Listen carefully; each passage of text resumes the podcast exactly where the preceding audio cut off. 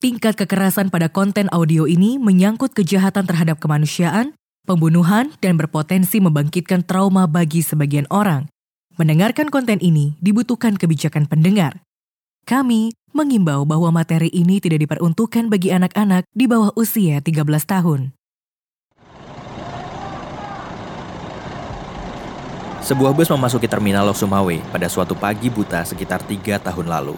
Terminal masih sibuk, warung kopi dan rumah makan masih buka. Agen tiket bus masih melayani belasan penumpang yang hendak berangkat ke Banda Aceh atau Medan. Barisan becak mesin juga masih parkir depan terminal. Pengemudinya menunggu penumpang. Angin malam sekilas membawa bau amis yang berasal dari hamparan empang yang terletak di seberang terminal. Sejurus di kejauhan, di atas belukar hutan bakau, langit tampak merah membara oleh cahaya api. Semburan api raksasa itu keluar dari beberapa tower yang ada di ladang penyulingan gas alam cair milik PT Arun LNG. Lok Sumawe memang pusat industri Aceh. Ia kota kedua terbesar di Aceh, sesudah ibu kota Banda Aceh. Dalam perut bumi, daerah ini terdapat kandungan gas alam terbesar di Indonesia. Sejak ExxonMobil, sebuah perusahaan Amerika, menemukan sumur-sumur gas di Aceh Utara pada tahun 1970-an, daerah ini dengan cepat melihat pertumbuhan industri hasil alam. Di bagian barat Lok Sumawe, terdapat kilang penyulingan gas alam cair PT Arun LNG, pabrik pupuk PT Pupuk Iskandar Muda, pabrik pupuk PT ASEAN Aceh Fertilizer, dan pabrik kertas PT Kertas Kraft Aceh. Sedang di bagian timur kota itu, terdapat ladang sumur gas milik Exxon Mobil. Ironisnya, Lok Sumawe bukan kota yang makmur. Orang Aceh banyak yang miskin, hidup di pinggiran pabrik-pabrik. Jakarta hanya memberi sedikit keuntungan penjualan gas alam, pupuk, dan kertas ke daerah itu. Di Lok Sumawe ada ketidakadilan. Di sana juga mulai timbul perlawanan bersenjata oleh Gerakan Aceh Merdeka, biasa disebut GAM, untuk memerdekakan Aceh dari ketidakadilan itu. Tapi dominasi militer Indonesia sangat kuat Selama 10 tahun, antara 1989 dan 1998, daerah Lok Sumawe jadi sasaran utama operasi militer Indonesia bersama Aceh Timur dan Pidi. Setidaknya, 1.321 mati terbunuh, 1.958 hilang, dan 3.430 mengalami penganiayaan.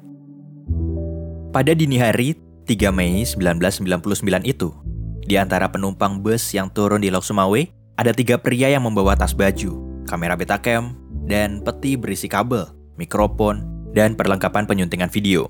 Mereka wartawan RCTI, sebuah stasiun televisi Jakarta yang sebagian besar sahamnya dimiliki anak Presiden Soeharto, Bambang Triatmojo. Oke, sekarang kita ke mana? Tanya Umar HN. Pak Umar, tolong carikan hotel di sini yang aman, jawab Imam Wahyudi. Vipin Kurniawan, orang ketiga dalam rombongan ini, Diam saja dan sibuk mengecek alat-alat yang dibawanya dari Jakarta. Dia menenteng kamera Betacam yang beratnya hampir 20 kg. Umar Hanurdin, populer sebagai Umar HN, adalah koresponden RCTI di Lok Sumawe sejak 1995. Umar boleh dibilang wartawan senior. Jadi wartawan sejak 1970-an dan pernah jadi wartawan harian waspada terbitan Medan selama 14 tahun. Umar juga mengambil gambar video maupun foto yang acap kali dijualnya kepada organisasi berita internasional, Reuters, dan Associated Press, Biro Jakarta. Umurnya sudah kepala empat, tubuhnya tegap, wajahnya sangat khas Aceh, rahang keras, berkumis tebal, rambut keriting, dan berkulit hitam, perokok berat. Imam Wahyudi adalah koordinator liputan daerah RCTI Jakarta. Tugasnya mengatur koresponden-koresponden daerah, Pria berumur 34 tahun ini sudah bekerja di RCTI sejak 1994. Karirnya termasuk cepat. Dia reporter andalan RCTI untuk daerah-daerah konflik Indonesia. Imam bertubuh kecil, tapi sangat gesit di lapangan. Imam orang ramah, tapi dia cerewet terhadap para korespondennya kalau mereka salah dalam mengambil gambar atau reportase. Imam sudah bolak-balik ke Papua dan Timur Timur, di mana juga ada perlawanan bersenjata terhadap Jakarta Datang ke Aceh adalah keinginannya sejak lama, karena belum sekalipun dia menginjakan kakinya ke daerah ini. Ide meliput datang ketika Imam ikut pelatihan jurnalisme televisi di Medan, tiga hari sebelum kedatangannya ke Lok Sumawe. Di pelatihan itu ada Umar, dan mereka diskusi banyak tentang Aceh. Saat itu, di Aceh ada perlawanan terhadap pemilihan umum yang akan berlangsung pada Juli 1999. Kampanye di Aceh tak berjalan. Seruan boykot pemilihan umum gencar dilakukan oleh berbagai organisasi massa di Aceh. Mereka lebih suka mencuatkan ide referendum untuk menentukan nasib Aceh. Referendum untuk memilih merdeka atau tetap dalam negara Indonesia. Aceh memang makin memanas sesudah runtuhnya rezim Soeharto di Jakarta pada Mei 1998. Presiden B.J. Habibie, pengganti Soeharto, memutuskan mencabut status daerah operasi militer untuk Aceh pada Agustus 1998. Ironisnya, kekerasan masih berlangsung. GAM, kelompok separatis yang memproklamasikan kemerdekaan bangsa Aceh sejak 4 Desember 1978, juga makin meningkatkan perang gerilya dari kota maupun di daerah pedesaan. Kekerasan militer Indonesia menimbulkan dendam dan luka di hati orang Aceh. Orang Aceh banyak yang tak suka militer Indonesia. Mereka mengungkapkannya lewat beberapa demonstrasi atau huru-hara. Kerusuhan massal pertama meletus saat terjadi penarikan pasukan Kopassus pada Agustus 1998. Kopassus dianggap pasukan elit yang banyak melakukan kekejaman di Aceh. Orang-orang menyerang dan melempari truk-truk Kopassus dengan batu. Pada November 1998, ada konvoi bersenjata oleh seratusan orang di Gedong, sebuah kota kecil dekat Lok Sumawe. Pada Januari 1999, massa membakar tiga kantor polisi dan delapan kantor pemerintahan di Lok Sumawe. Aksi ini muncul sesudah militer Indonesia menyerang basis pertahanan Ahmad Kandang. Buntutnya, sembilan orang Aceh mati, 23 luka-luka, dan 132 ditangkap. Ahmad Kandang seorang petolan GAM yang berbasis di Kecamatan Kandang. 3 km arah timur Lok Sumawe. Tak lama berselang, polisi menangkap 40 orang simpatisan Ahmad Kandang. Penahanan ini jadi tragis setelah mereka dipindahkan ke gedung milik sebuah organisasi kepemudaan. Di tempat itu, secara brutal, para tahanan dianiaya 50-an tentara Indonesia. Empat tahanan tewas dan 22 luka-luka. Umar banyak mengirim gambar kekerasan Aceh ke RCTI, tapi Imam Wahyudi ingin sesuatu yang dianggapnya belum diberikan Umar. Imam mengatakan di antara sisi kekerasan Aceh, seharusnya ada sisi damai dalam masyarakatnya. Imam ingin gambaran itu kepada penonton RCTI. Dari Medan, Imam menelepon dan minta redaksi RCTI di Jakarta mengirim satu kamerawan yang akan mendampinginya pergi ke Aceh. Vipin Kurniawan menyusulnya ke Medan. Vipin seorang pria yang agak pendiam. Tubuhnya jangkung, kurus, berhidung mancung, dan berkulit putih. Dia suka memakai kacamata hitam sehingga ada orang-orang yang menduganya kamerawan televisi luar negeri. Vipin sudah 9 tahun jadi kamerawan RCTI. Dulu dia pernah ke Aceh ketika bekerja di salah satu rumah produksi. Mereka bertiga naik dua becak mesin dari terminal Lok Sumawe. Suaranya yang berisik memecah keheningan malam. Jalan sepi sekali. Imam duduk satu becak dengan Umar. Imam membaca beberapa grafiti bertulisan kata referendum di badan jalan. Grafiti-grafiti ini bertebaran tak hanya di badan jalan, tapi juga di tembok pasar dan papan reklame. Umar membawa Imam dan Vipin ke sebuah hotel. Umar meninggalkan kedua tamunya dan pulang ke rumahnya sendiri di Lok Sumawe. Dia sudah berada di Medan hampir seminggu dan rindu keluarganya. Imam dan Vipin tak banyak mengobrol karena sudah mengantuk, tapi mereka sempat berkoordinasi untuk liputan esok sebelum keduanya terlelap kelelahan.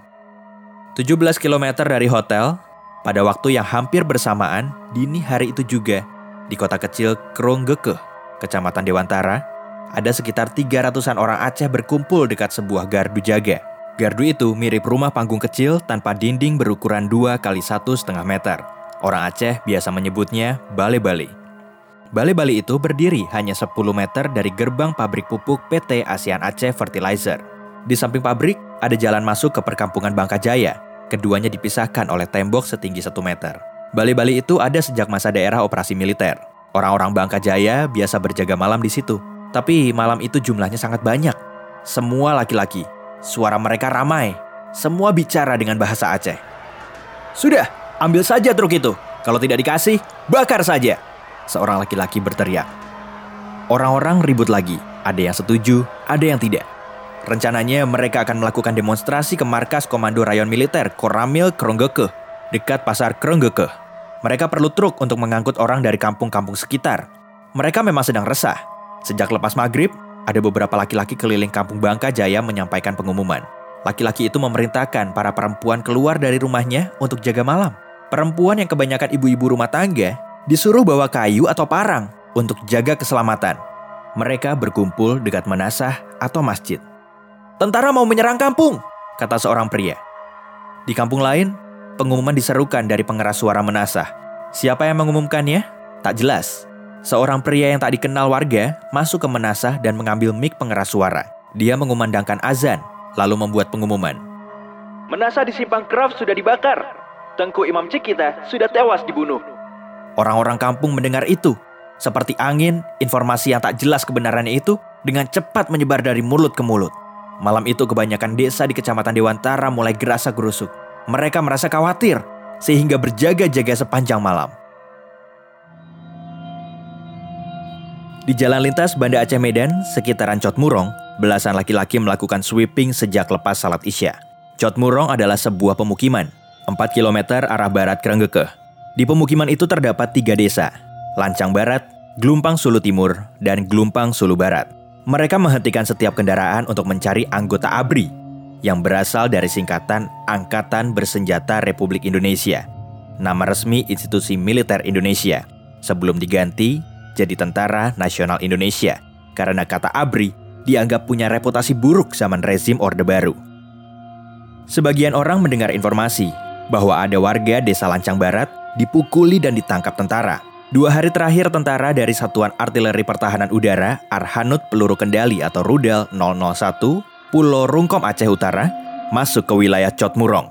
Tentara-tentara itu mencari seorang rekan mereka, anggota Arhanut Rudal yang hilang beberapa hari sebelumnya.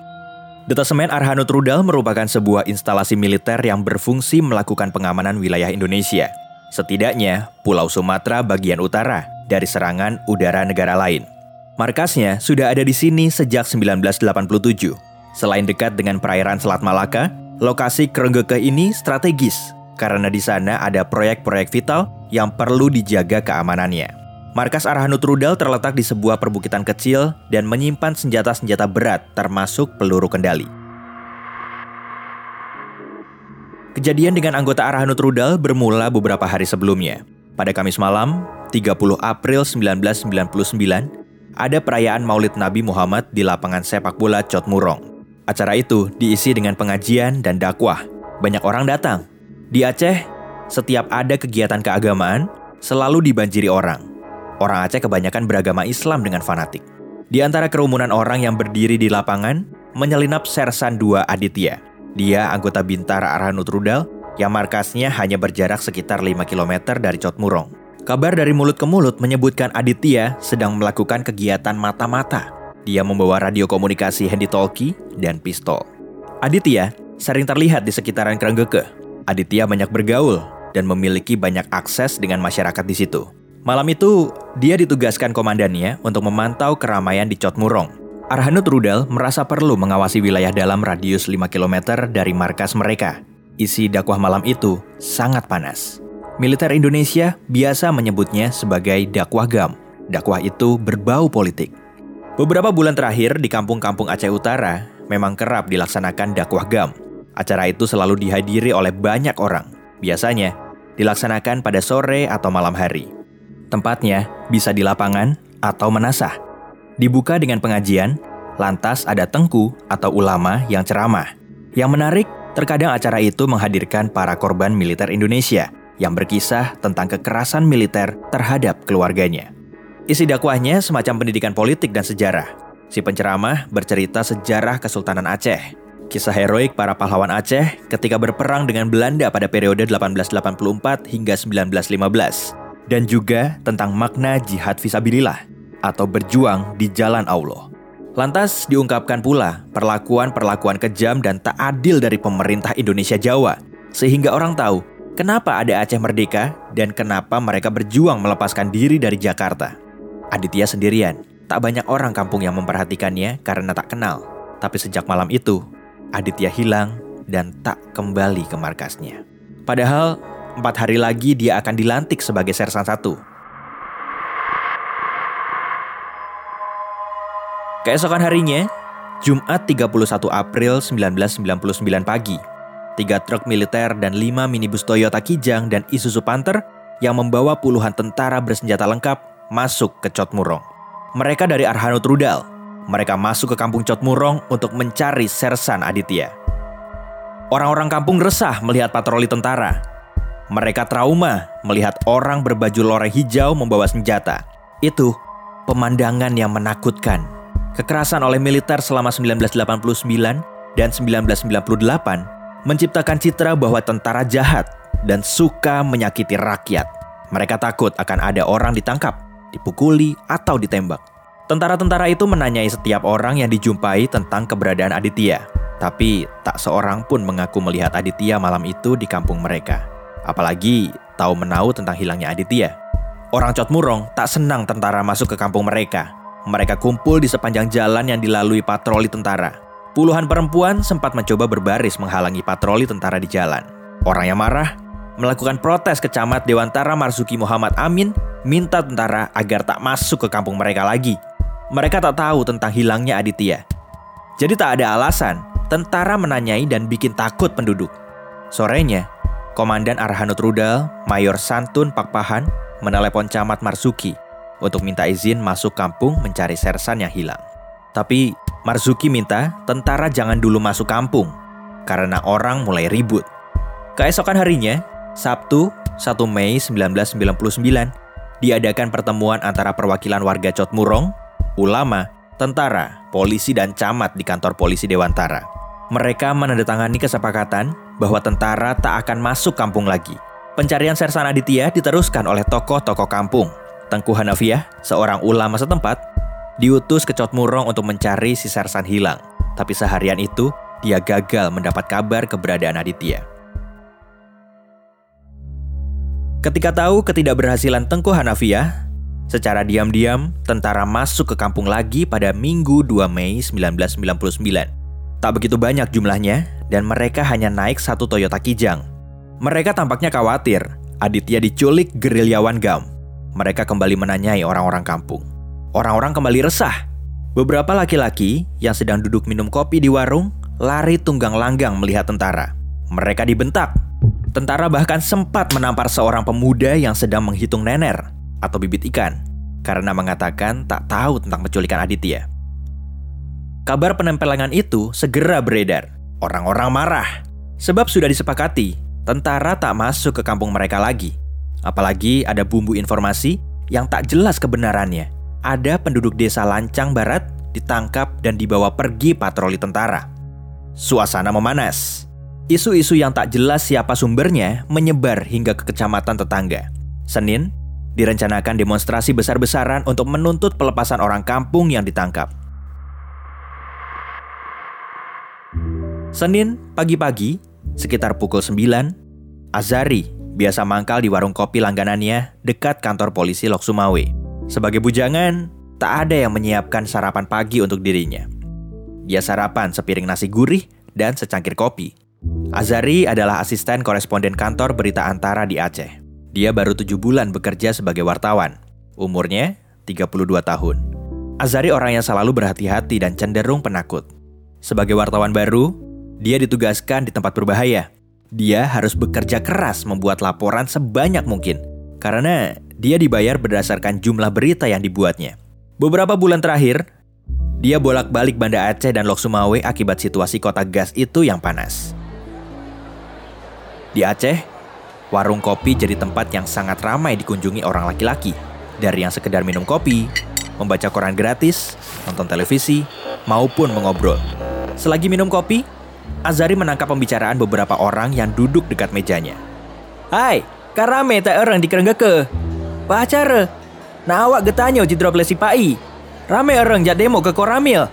Yang artinya, Hei, ramai sekali orang di ke? Acara apa? Ada orang kita ditangkap si Pai. Ramai orang pergi demo ke Koramil. Azari tertarik. Cepat dia kembali ke kantornya yang tak jauh dari warung kopi. Kantor Antara hanya sebuah rumah kontrakan. Kantor itu juga jadi tempat tinggal Azari. Dia sendirian bekerja di situ. Azari menelepon beberapa wartawan di kota itu untuk mencari kebenarannya. Azari pun memutuskan ke kerenggekeh. Disambarnya kamera di atas meja. Sudah terisi film, tinggal dipakai saja. Sabtu sebelumnya, Azari sudah mendengar kabar ada intel tentara hilang di Cot Murong. Azari memutuskan meliput.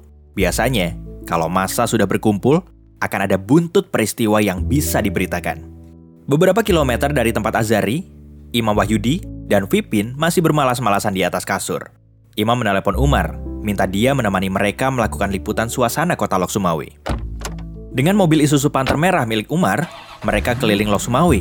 Vipin mengambil gambar suasana kota, spanduk tentang tuntutan referendum dan penolakan terhadap rencana pembentukan komando daerah militer Aceh tergantung melintang di atas jalan menuju pusat pasar. Pagi itu, pasar ramai dengan orang dan kendaraan lalu lalang. Dari kota, Umar membawa Imam dan Vipin ke arah kandang. Di pinggiran, Lok Sumawe. Mereka akan ambil gambar bendera GAM berlambang bulan bintang yang dipasang di tower RRI. Saya masih trauma kalau melihat daerah ini, kata Umar. Ia pernah terjebak dalam kontak senjata antara tentara Indonesia dan kelompok Ahmad Kandang. Dari kandang, mereka kembali ke Lok Sumawe. Mereka bertemu dengan Ali Raban yang menunggu dekat pasar. Ali Raban adalah kamerawan yang bekerja untuk Umar. Ali tak punya ikatan kerja langsung dengan RCTI.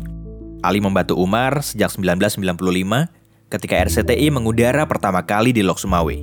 Ali Raban, kamerawan yang nekat kalau di lapangan, sering mengabaikan keselamatan jiwa dan kurang perhitungan. Ali seorang yang berpenampilan sederhana. Umurnya sekitar 25 tahun. Dia ayah seorang bayi yang baru dua bulan lahir. Tiba-tiba, penyerantai yang bergantung di pinggang Umar berbunyi. Pesan masuk dari seseorang. Ada pemblokiran di Kerenggekeh kata Umar. Ayo cepat ke sana, sambut Imam bersemangat. Umar belum berniat secepatnya ke Kerenggeke, tapi Ali mendesak. Sejak setengah jam lalu, Ali juga mendapat pesan serupa di penyerantanya. Umar dan Ali mempunyai orang-orang yang bisa jadi sumber informasi mereka hampir di tiap kota kecamatan. Terkadang, Umar membayar orang-orang yang membantunya sebagai informan. Channel itulah yang jadi ujung tombak kecepatan mereka mengejar berita. Mereka terpaksa pulang dulu ke rumah Umar karena dia lupa membawa kamera foto. Di jalan, mereka bertemu dengan sopir labi-labi atau angkutan kota trayek Krenggeke. Dari si sopir, mereka melakukan verifikasi kalau memang ada pencegatan massa di sana dan kejadiannya masih baru. Mereka sepakat ke sana. Tapi tiba-tiba Umar bilang, kita cari makanan dulu. Umar mempunyai kebiasaan membawa makanan lebih kalau mau meliput jauh. Pengalamannya, kalau sudah masuk ke tempat konflik, akan susah cari makan. Dia termasuk orang yang susah kalau lapar. Udah, kita jalan saja. Nanti terlambat dapat gambar. Bantah Raban. Umar dan Ali berdebat soal jadi tidaknya mereka beli makanan. Imam dan Vipin tak banyak komentar. Walau sebenarnya mereka juga butuh makan. Imam dan Vipin belum sempat sarapan. Imam setuju dengan Raban. Imam adalah wartawan televisi Tulen. Jika tak segera mengambil momentum pertama, maka mereka tak akan pernah mendapat momentum kedua. Waktu sudah terbuang. Di sepanjang jalan, Ali merepet dengan bahasa Aceh pada Umar. Dia kesal karena Umar dianggapnya membuang waktu hanya karena membeli makanan. Itu peristiwa penting, dan mereka seharusnya mengejar waktu secepat mungkin menuju ke Kergeke. Uh, dasar yang dipikirin makan melulu, gerutu Raban. Mereka membeli nasi padang di pasar. Jam sudah menunjukkan angka 10. Azari berjalan kaki sejauh 100 meter sejak dia diturunkan dari sepeda motor temannya dekat Tugu depan perumahan PT Pupuk Iskandar Muda. Temannya disuruhnya kembali ke Lok Sumawe karena jalan sudah diblokir. Pemblokiran jalan dilakukan masa sepanjang 5 km dari depan pabrik pupuk hingga ke desa Bungkah, dekat Bandar Udara Malikul Saleh. Di Bungkah, kendaraan umum yang hendak menuju Lok Sumawe melintasi Krenggekeh juga dilarang lewat. Azari berhenti di pinggir jalan, depan sebuah pemakaman, dan melihat sebuah bus kecil penuh penumpang berhenti. Beberapa pria, tak sampai 10 orang, menghadang bus yang datang dari arah Lok Sumawe. Bus itu hendak menuju ke Biren, sebuah kota 45 km barat Lok Sumawe. Penumpangnya disuruh turun. Kalau mau lanjutkan perjalanan, lewat Simpang Kraf bisa sambung ke bus lain, kata para menghadang. Mereka yang merasa harus sampai ke tempat tujuannya secepat mungkin memutuskan jalan kaki ke Simpang Kraf yang berjarak 2 km dari situ dengan harapan bisa menyambung kendaraan lainnya. Banyak kendaraan yang terpaksa kembali ke Lok Sumawe karena tak diizinkan lewat. Tak lama, sebuah mobil Toyota Kijang berkaca gelap menepi tak jauh dari tempat Azari berdiri. Dari dalamnya, keluar delapan orang pasukan gegana, pasukan elit polisi Indonesia khusus anti peledakan. Mereka berseragam kaos hitam berlambang burung walet dan memegang senjata jenis tire. Wajah mereka tampak kebingungan melihat ramai orang di tengah jalan dan kendaraan banyak yang berhenti. Orang-orang yang menghadang bus tak peduli ada gegana dekat mereka. Jalanan telah dikuasai warga. Mereka membuat barikade dari tumpukan ban bekas, dahan kayu, dan drum kosong. Yang ingin ke Kerenggeke harus minta izin dulu kepada penghadang. Kerenggeke berada di lintasan Jalan Banda Aceh Medan. Kawasan itu termasuk salah satu pusat industri Lok Sumawe, sebab di sana berdiri pabrik pupuk PT Pupuk Iskandar Muda dan PT ASEAN Aceh Fertilizer, serta pabrik kertas PT Kertas Kraft Aceh. Azari berjalan pelan menuju persimpangan Kerenggeke. Tak ada satupun kendaraan berseliweran di jalanan. Yang ramai hanya orang-orang yang ketika itu sudah berkeluaran dari rumah mereka. Mereka tertarik menonton keramaian. Beberapa laki-laki terlihat membawa senjata tajam. Tak ada orang yang menanyai identitas Azari. Di dompet dalam saku celananya, hanya ada selembar kertas surat tugas dari Antara. Kamera yang dibawanya disimpan dalam tas pinggang. Azari berpikir lebih baik tak ada yang tahu dia wartawan. Itu mungkin lebih aman baginya. Azari menemukan masa sudah menumpuk di Simpang 4 Kerenggeke.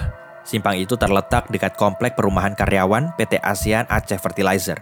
Pusat kota Kerenggeke masuk dari persimpangan jalan tersebut sekitar 500 meter ke arah dalam.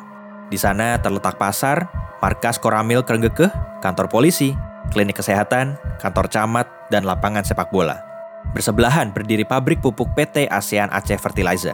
Toko dan warung yang berderet sekitar persimpangan kebanyakan telah ditutup pemiliknya. Masa berdiri di sepanjang emperan toko, tapi lebih banyak menumpuk di persimpangan.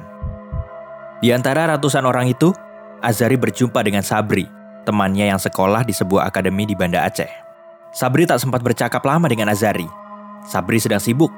Sabri dan beberapa pria sedang melakukan sweeping. Mereka naik ke sebuah bus besar yang berhenti dekat simpang 4. Kartu identitas penumpang diperiksa satu persatu. Mereka mencari kalau ada tentara Indonesia di dalamnya. Azari berdiri diam di emperan toko dan memperhatikan keadaan. Sekitar pukul 11, Azari melihat ada iringan mobil datang dari Lok Sumawi. Dengan kecepatan sedang, sebuah TAF hijau tua dan Toyota Kijang penuh orang di dalamnya berusaha menerobos masa yang mengumpul di tengah jalan. Di belakang kedua mobil itu mengekor sebuah truk tangki minyak. Azari kenal orang yang duduk di bangku depan mobil TAF. Itu Komandan Komando Distrik Militer Aceh Utara, Letnan Kolonel Sugiono. Penumpang dalam kijang sepertinya tentara berpakaian preman, pengawal Sugiono. Masa menghentikan mobil. Tidak bisa lewat, Pak. Penumpang mobil memaksa pergi ke simpang Kraft. Alasannya, kedatangan mereka telah ditunggu. Masa tetap tak mengizinkan mobil lewat, apalagi setelah tahu di dalamnya tentara. Terjadi perdebatan. Entah siapa yang duluan bergerak, mendadak puluhan masa mendekat ke mobil itu dengan marah. Melihat situasi tak menguntungkan, mobil itu tancap gas, lari dari masa yang mengejar dengan parang. Kejar! Kejar! Teriak orang-orang. Bunyi decitan ban terdengar cukup keras. Kedua mobil itu dengan cepat memutar balik, lari kencang kembali ke arah Lok Sumawe. Truk tangki minyak yang sedari tadi mengekor hampir terbalik karena sopirnya terkejut dan hampir tak bisa mengendalikan setir. Truk itu secepatnya juga kembali ke arah Lok Sumawe. Umar HN membawa mobilnya mengebut ke arah Krenggeke. Sudah pukul 11. Mereka sudah kehilangan banyak waktu karena sibuk dengan hal-hal yang tak penting di Lok Sumawe. Ali sesekali masih merepet, mengeluarkan kedongkolannya terhadap Umar. Imam dan Vipin banyak tak mengerti dengan bahasa Aceh yang diucapkan Raban. Lewat pabrik pupuk Iskandar Muda, mobil mereka tak boleh lewat. Umar menyimpan mobilnya di halaman sebuah tempat usaha sablon. Mereka pun berjalan kaki melewati banyak orang yang berkumpul di sepanjang jalan. Kedatangan mereka menarik perhatian orang-orang. Mereka dengan mudah dikenali sebagai wartawan. Imam membawa kaset dan mikrofon berlogo RCTI. Vipin dan Ali memanggul kamera berlambang RCTI. Umar dan Imam memakai rompi wartawan berwarna krem berlogo RCTI. Mereka melihat banyak laki-laki dengan parang, kayu dan batu besar di tangan. Wajah para laki-laki itu seperti marah, gusar, dan tak sedikit yang beringas. Di simpang 4 Krenggeke, masa sudah mencapai jumlah seribuan, memadati jalan dan emperan toko. Kebanyakan laki-laki dewasa dan anak-anak. Sekumpulan anak kecil berlari, mendekat ke arah Vipin dan Ali yang sedang mengambil gambar masa. Di depan kamera, mereka bersorak sambil meloncat-loncat dan berteriak-teriak hingga memekakan telinga. Anak-anak itu senang direkam gambarnya. Merdeka! Merdeka! Hidup referendum! RCTI oke! Suasana yang tadinya biasa saja jadi ribut. karena orang-orang yang dewasa turut berteriak-teriak seperti kelakuan anak-anak kecil di situ. Yang tadinya berdiri di emperan toko, mulai turun ke jalan sambil bersorak-sorak. Yang membawa kayu dan parang mengacukannya ke udara. Mereka overacting karena ada liputan televisi. Umar mencium gelagat tak bagus. Jantungnya berdenyut keras. Ada yang mencegat dan menanyai identitas mereka berempat. Umar dan Ali yang bisa bahasa Aceh menjelaskan bahwa mereka wartawan. Umar tahu kalau tak bicara baik-baik, akan susah dapat izin lewat. Walau banyak yang senang aksi mereka diliput wartawan televisi, tapi tak sedikit juga yang memandang curiga kepada mereka. Orang menyamakan posisi mereka dengan tentara yang harus dimusuhi. Itu Pai juga. Ada yang menyeletuk di belakang. Pai sebutan kasar dalam bahasa Aceh untuk tentara atau polisi Indonesia. Sambutan tak ramah itu membuat Umar khawatir. Dengan berkata pelan, Umar mengingatkan Imam dan Vipin agar tak mengaku sebagai orang Jawa. Ada sikap anti orang Jawa di Aceh. Imam terkadang sulit menyembunyikan aksen Jawa dalam ucapannya. Seorang pria mendekati Imam. Kamu siapa? Wartawan. Wartawan dari mana? RCTI. Orang mana? Melayu. Melayu mana? Melayu Riau. Orang-orang itu menarik kartu identitas Imam dan Vipin yang menggantung di leher. Mereka melihatnya untuk memastikan apa betul mereka wartawan. Syukur, datang bantuan. Salah seorang tokoh yang jadi pengatur masa di situ menghampiri Imam dan Umar. Dia kenal Umar sebagai wartawan. Mereka bersalaman. Ini wartawan RCTI, tidak apa-apa, biarkan lewat. Pria itu memberi instruksi pada orang-orang yang berkerumun dekatnya. Orang-orang yang tadinya sempat tak senang, mendadak berubah sikap jadi baik. Mereka bilang, masa yang jumlahnya lebih besar lagi sudah berkumpul di Simpang Kraft. Mereka menawarkan diri untuk mengantar wartawan ke sana. Karena jarak Simpang Kraft sekitar satu setengah kilometer dari situ. Raban sempat bertanya pada seorang pria muda yang dilihatnya membawa senjata tajam. Kenapa bawa parang? Kami mau mengamankan kampung kami. Tentara mau serang kampung, katanya. Mereka cari anggota dia. Kami tidak tahu, kata yang lain. Keempat wartawan itu diantar ke Simpang Kraft dengan sepeda motor milik warga di situ. Tak ada kendaraan yang melintas di jalanan. Sepeda motor yang ditumpangi para wartawan itu harus berjalan zigzag dengan kecepatan sedang. Tiap jarak yang dekat, ada barikade yang dibuat dengan tumpukan ban bekas, kursi, kayu, dan drum. Bahkan menjelang simpang Kraft, jalan sepenuhnya telah ditutup, sehingga mereka harus minta izin dulu kepada orang-orang yang berjaga agar bisa lewat. Simpang Kraft adalah nama sebuah pertigaan yang terletak di sebelah kiri jalan lintas Medan Banda Aceh. Dari Lok Sumawe, jaraknya sekitar 19 km. Simpang itu adalah jalan masuk utama ke pabrik kertas PT Kertas Kraft Aceh, yang jaraknya 10,5 km masuk ke dalam. Di lintasan jalan menuju pabrik KKA, ada markas Arhanut Rudal yang cuma berjarak 2,5 km dari persimpangan. Markas ini menyimpan peluru kendali buat perlindungan daerah ini. Di Simpang Kraft, ada traffic light yang cuma punya satu lampu kuning yang terus berkedip-kedip. Itu lampu peringatan agar para pengendara kendaraan yang melaju di lintasan Banda Aceh Medan berhati-hati. Simpang itu merupakan jalur keluar masuk truk-truk tronton besar yang membawa gulungan-gulungan kertas raksasa. Sekitar 10 meter dari simpang, Jalan dibuat melebar 10 meter dengan pembatas median, membagi jalan dalam dua jalur. Di sebelah kiri dan kanannya, sekitar pojok simpang, terdapat deretan toko dan warung. Di kiri, ada tiga pintu toko bertingkat terbuat dari kayu, menjual barang-barang kelontong dan makanan ternak. Di sebelahnya, ada tiga deret warung kecil, salah satunya warung kopi. Di antara toko dan warung, ada bale-bale yang berfungsi sebagai gardu jaga. Di sebelah kanan, Berderet lima warung yang di antaranya berjualan rokok, warung kopi, bengkel, dan tukang jahit. Di depan deretan warung itu tumbuh beberapa pohon buah seri dan pohon ubi gadung. Lewat dari warung itu terdapat tanah kosong, kebun, dan satu dua rumah sederhana. 500 meter kemudian, terdapat hamparan sawah di kiri kanan jalan. Rumah-rumah orang lebih banyak berada di pinggiran jalan Banda Aceh Medan. Orang di situ sudah terbiasa melihat truk-truk mengangkut pasukan tentara melintas keluar masuk simpang Kraft. Karena di situ ada markas Arhanut Rudal. Pagi-pagi sekali, beberapa laki-laki melakukan sweeping di sekitaran simpang Kraft. Mereka memeriksa setiap kendaraan yang lewat, memeriksa apakah ada tentara yang melintas. Pukul 8, empat truk militer membawa pasukan tentara berbaju loreng hijau, bertopi rimba, dan bersenjata masuk ke Kecamatan Dewantara. Tentara itu datang dari Batalion 113 Korem Lilawangsa, yang markasnya terletak di Biren, 45 km barat Lok Sumawe. Pasukan Batalion 113 itu biasanya bertugas sebagai pasukan pengaman proyek-proyek vital di sekitaran Lok Sumawe. Tapi pagi itu, mereka didatangkan sebagai pasukan bala bantuan untuk pengamanan jalan masuk ke arah Nutrudal. Jumlah tentara di arah Nutrudal cuma ada satu kompi. Mereka bersiaga di Simpang Kraf. Bersamaan, masuknya tentara-tentara itu, orang-orang di desa Lancang Barat mengumandangkan azan di Menasah. Sejam kemudian, gelombang masa pun berdatangan di Kronggeke. Mulanya, 10 truk membawa ratusan laki-laki datang dari kampung-kampung. Mereka berkumpul di lapangan sepak bola, tak jauh dari kantor camat. Di kantornya, Camat Marzuki Muhammad Amin sedang melakukan rapat persiapan pemilihan umum. Rapat itu bubar karena masa berdatangan ke kantor. Mereka menjemput Marzuki untuk dibawa ke Simpang Kraf. Di sana, orang Cot Murong dan tentara sudah saling berhadapan-hadapan. Marzuki diminta datang untuk mendinginkan suasana yang memanas. Hingga pukul 11, ada dua konsentrasi massa di Krenggeke. Masa pertama ada di depan Koramil Dewantara, dekat pasar Krenggeke. Ratusan orang, kebanyakan wanita, berkumpul melakukan demonstrasi. Banyak yang membawa anaknya. Mereka datang dari kampung-kampung sekitar Krenggeke, dijemput dengan truk. Wanita-wanita itu bergerombol. Ada yang berteriak-teriak. Tak ada tentara yang menghadapi demonstran. Mereka berdiam diri di dalam kantor Koramil Krenggeke yang tertutup rapat. Komandannya ada di Simpang Kraf. Menjelang pukul 12, masa mulai melempari kaca jendela koramil. Sebuah sepeda motor milik tentara yang diparkir di sekitar situ dibakar hingga hangus. Tentara memberi tembakan peringatan beberapa kali ke udara.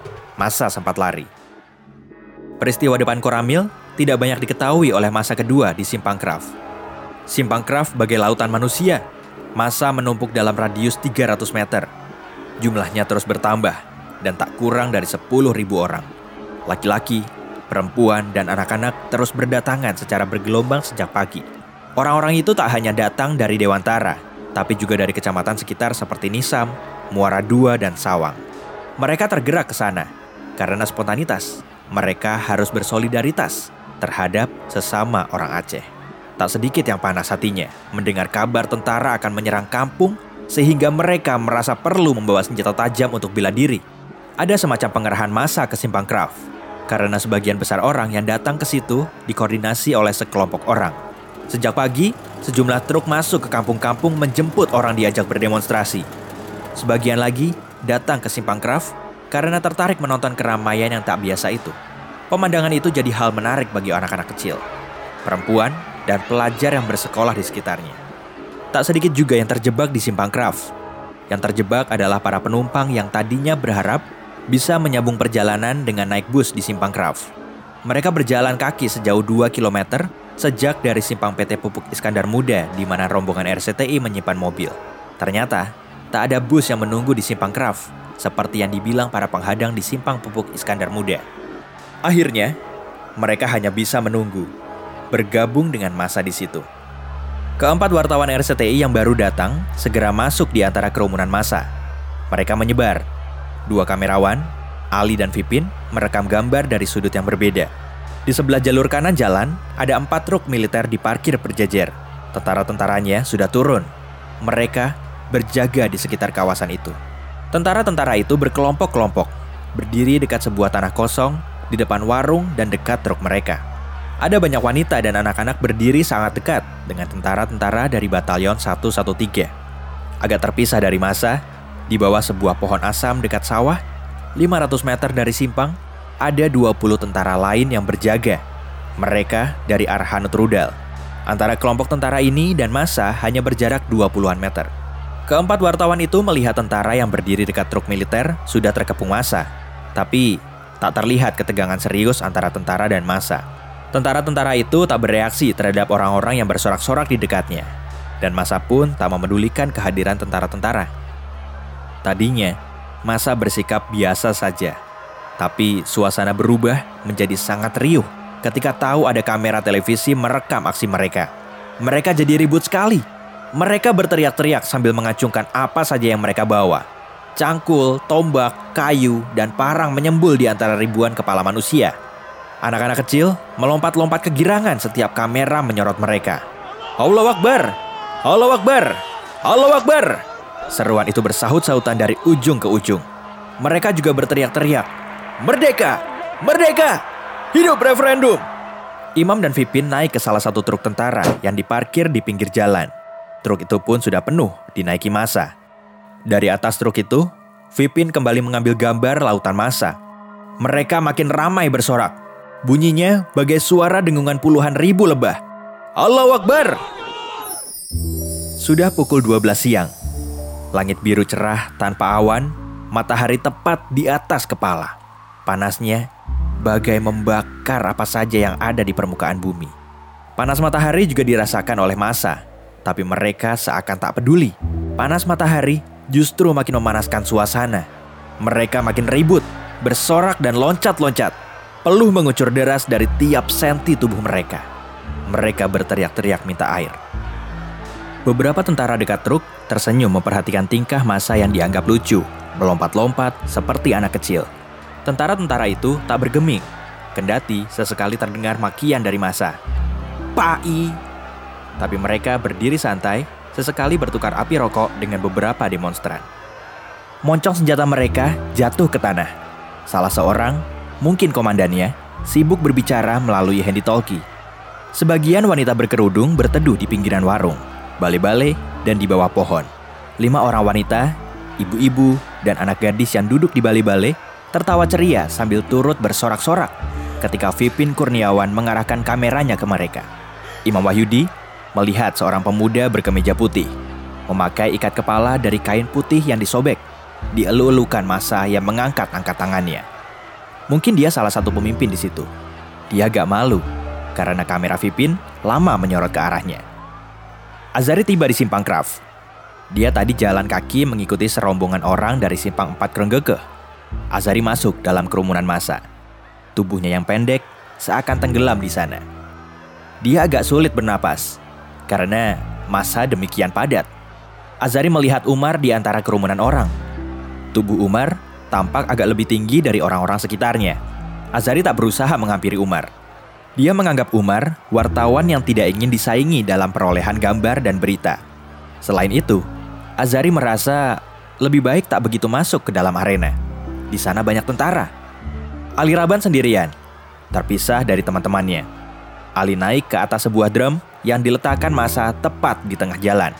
Dia mengambil gambar tentara yang terkepung di antara masa yang menyemut. Raban turun dari drum dan bergerak masuk lebih jauh ke dalam kerumunan. Ali melihat Camat Marzuki. Dia mengambil gambar Marzuki yang terduduk lemas di sebuah kursi depan warung kopi yang tutup. Marzuki ada dalam tekanan orang-orang sekitarnya Lencana camatnya dicopot paksa oleh seseorang. Marzuki harus menanggalkan baju dinas camatnya dan menjadi pusat perhatian orang karena cuma berkaos dalam dan bercelana pendek. Camat Marzuki beberapa kali naik ke atas truk dan berbicara kepada masa di situ. Seorang pemuda berkulit hitam memegang megafon ada dekatnya. Namanya Faisal. Tampaknya Faisal koordinator lapangan. Marzuki dan Faisal bernegosiasi Masa menuntut Marzuki segera menghadirkan perwakilan tentara, ulama, dan pemerintah di Simpang Kraf. Raban berlalu dari tempat camat Marzuki. Dia menyeberang ke arah jalur kanan jalan, mengambil gambar orang-orang yang berdiri di pinggir warung. Seorang anak kecil dengan wajah gembira minta ibunya mengangkat dirinya lebih ke atas, biar wajahnya terlihat jelas di kamera. Berkali-kali, anak itu bersorak-sorak agar Ali melihat dirinya. Raban sangat kehausan, dia melihat anak kecil tadi. Anak itu bercelana pendek dan memakai sandal jepit. Ibunya sudah tak terlihat lagi. Dia memegang botol aqua ukuran 600 ml. Isinya tak sampai seperempat botol. Raban mencoba memintanya. Dik, boleh minta airnya?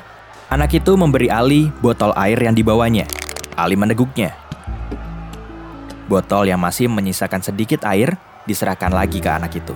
Umar berdiri di tengah masa, Beberapa orang yang melihatnya datang dan minta Umar dan kawan-kawannya mewawancarai mereka. Umar tak menolaknya. Lebih baik menuruti orang-orang itu. Dia yakin, di antara sekian banyak orang, banyak yang berpikiran kalut dan di luar kendali. Umar memanggil Ali, yang jaraknya hanya belasan meter darinya. Imam dan Vipin sudah turun dari truk. Mereka berempat berkumpul di sebuah jalur kiri jalan. Mereka akan mewawancarai Faisal.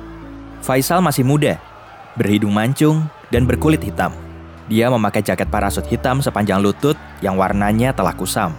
Faisal memakai topi hitam dililit pita putih. Dia memegang megafon. Pemuda-pemuda yang berada di sekelilingnya berteriak, Hoi, hoi! Berebutan mau bicara dan ingin masuk televisi. Faisal menolak memakai bahasa Indonesia. Hana mepomlon. Dia tak bisa berbahasa Indonesia. Imam mewawancarai Faisal. Umar menerjemahkannya. Banyak orang yang tertarik melihat Faisal diwawancarai televisi. Keributan seketika berkurang karena Faisal berteriak agar masa diam. Sejenak agak senyap. Si Faisal menjelaskan Rakyat bangsa Aceh yang ada di Lancang Barat dan Krenggekeh keluar ke lapangan, ke jalanan, karena kami melihat banyak tentara Jawa, si Pai, sudah masuk ke desa Tepin, menganiaya rakyat dan ada saksi mata. Faisal berkata lagi, semalam ada provokator yang menyusup ke kampung mereka, yang ditudingnya sebagai tentara yang menyamar. Pai, Pai! Orang-orang di sekitar Faisal berteriak, dan si Pai itu memancing kami masyarakat sehingga kami menjadi berkelahi, sambungnya. Menurut Faisal, pagi itu ada empat truk tentara masuk ke desa Lancang Barat, bertujuan memancing emosi orang sehingga jadi ribut. Padahal sudah janji sebelumnya, tidak boleh masuk tentara lagi.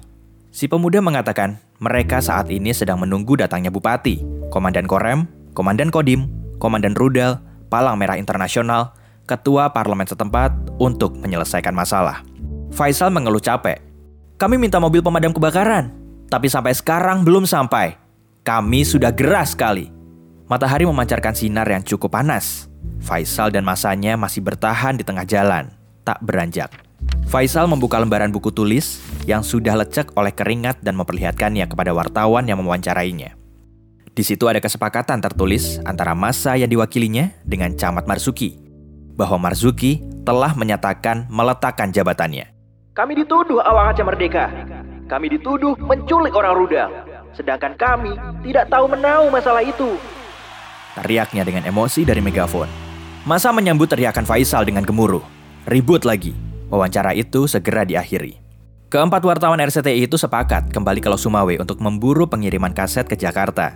Ali dan Vipin secara terpisah mengambil gambar terakhir kalinya. Umar masih tak beranjak dari posisi semula. Imam dan Vipin bergerak beberapa meter. Dekat mereka ada sebuah sepeda motor merek Honda keluaran 1970-an. Pemiliknya mengizinkan Vipin naik ke atas sadel belakang. Imam memegang sepeda motor itu agar Vipin tak jatuh. Imam memegang kaset baru, bersiap hendak menukarkannya dengan kaset dalam kamera Vipin. Vipin berdiri di atas sepeda motor dengan agak gemetar. Dia masih bisa memanggul kamera yang berat, walau tubuhnya sudah terasa lemas. Tadi pagi tak sempat sarapan, dan kini dia sangat haus. Azari berdiri dekat sebuah tembok kecil di sudut kiri jalan. Sedari tadi, dia tak melakukan apa pun, hanya menonton keramaian. Azari tak berusaha mewawancarai orang-orang di situ, bahkan tak pula ingat mengeluarkan kameranya untuk memotret. Nalurinya sebagai wartawan sama sekali tak jalan. Padahal dia bisa memperoleh foto berita di situ. Tak ada yang tahu persis siapa yang memulai. Masa makin tak terkendali. Mulai saling dorong-dorongan, Tentara Batalion 113 yang sedari tadi berdiri di tengah masa mulai terjepit. Ada lemparan batu jatuh di depan deretan anak-anak dan ibu-ibu. 20 meter dari barisan masa terdepan itu, berdiri pasukan Arhanut Rudal, jumlahnya berkisar 20-an. Anak-anak yang melihat ada batu jatuh di depan mereka, spontan mengambil batu dan melemparnya ke arah tentara Arhanut Rudal. Suasana memanas. Sebuah truk militer datang dari kejauhan. Truk itu datang dari markas Arhanut Rudal. Banyak tentara di dalamnya. Ali dan Vipin dalam posisi berbeda merekam kedatangan truk itu. Pandangan mata masa semuanya sudah terkonsentrasi ke arah truk yang datang itu. Mereka merasa ada sesuatu yang terjadi, sebab beberapa orang ribut. Ada truk datang, ada truk datang. Tentara mulai membentuk dua lapis barisan. Mereka seperti sedang bersiap-siap, karena ada keributan di tengah masa. Tiba-tiba, suara senjata meletus dengan keras. Dengan cepat, suara senjata susulan terdengar bersahut-sahutan. Suara itu bagaikan geledek yang menyambar. Semua terkejut. Orang-orang yang tadi berdiri menyemut di jalan secara refleks tiarap, tapi dengan cepat pula banyak yang berlari berhamburan.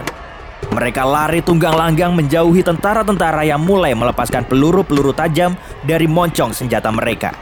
Tembakan ini datang dari tentara Aranut Rudal yang berdiri di kejauhan. Mereka yang pertama kali melepaskan tembakan itu. Mereka menembak ke atas dengan maksud membubarkan massa. Sejumlah tentara berteriak, Bubar kalian! Bubar! Tapi beberapa tentara mendadak seperti kesetanan mengejar orang-orang yang berlarian, menembaknya dengan serabutan. Sementara, tentara-tentara dari Batalion 113 yang tadi berdiri di antara masa dengan cepat menyebar, menyusup ke parit-parit. Mereka juga turut melepaskan tembakan. Mereka menembaki pohon kelapa yang tumbuh di sekitar lokasi hingga daun dan buahnya berjatuhan. Kepanikan muncul di mana-mana. Laki-laki, perempuan, tua, muda, anak-anak lari berhamburan menghindari peluru yang mereka tak bisa terka datangnya dari arah mana. Yang mereka tahu, mereka harus menjauh dari tentara-tentara itu yang mendadak brutal menembaki mereka. Mereka ada yang berteriak ketakutan minta tolong. Perempuan dan anak-anak menjerit, tapi kebanyakan tak mampu lagi bersuara. Suara rentetan senjata yang memekakan telinga membuat semuanya tak berkutik. Banyak yang tiarap di jalanan, yang lainnya bersembunyi di balik dinding warung. Ada juga yang memperosokkan diri ke parit. Amin ya Allah, Allah Akbar. Seorang laki-laki berteriak dengan keras. Allah Akbar, Allah Akbar.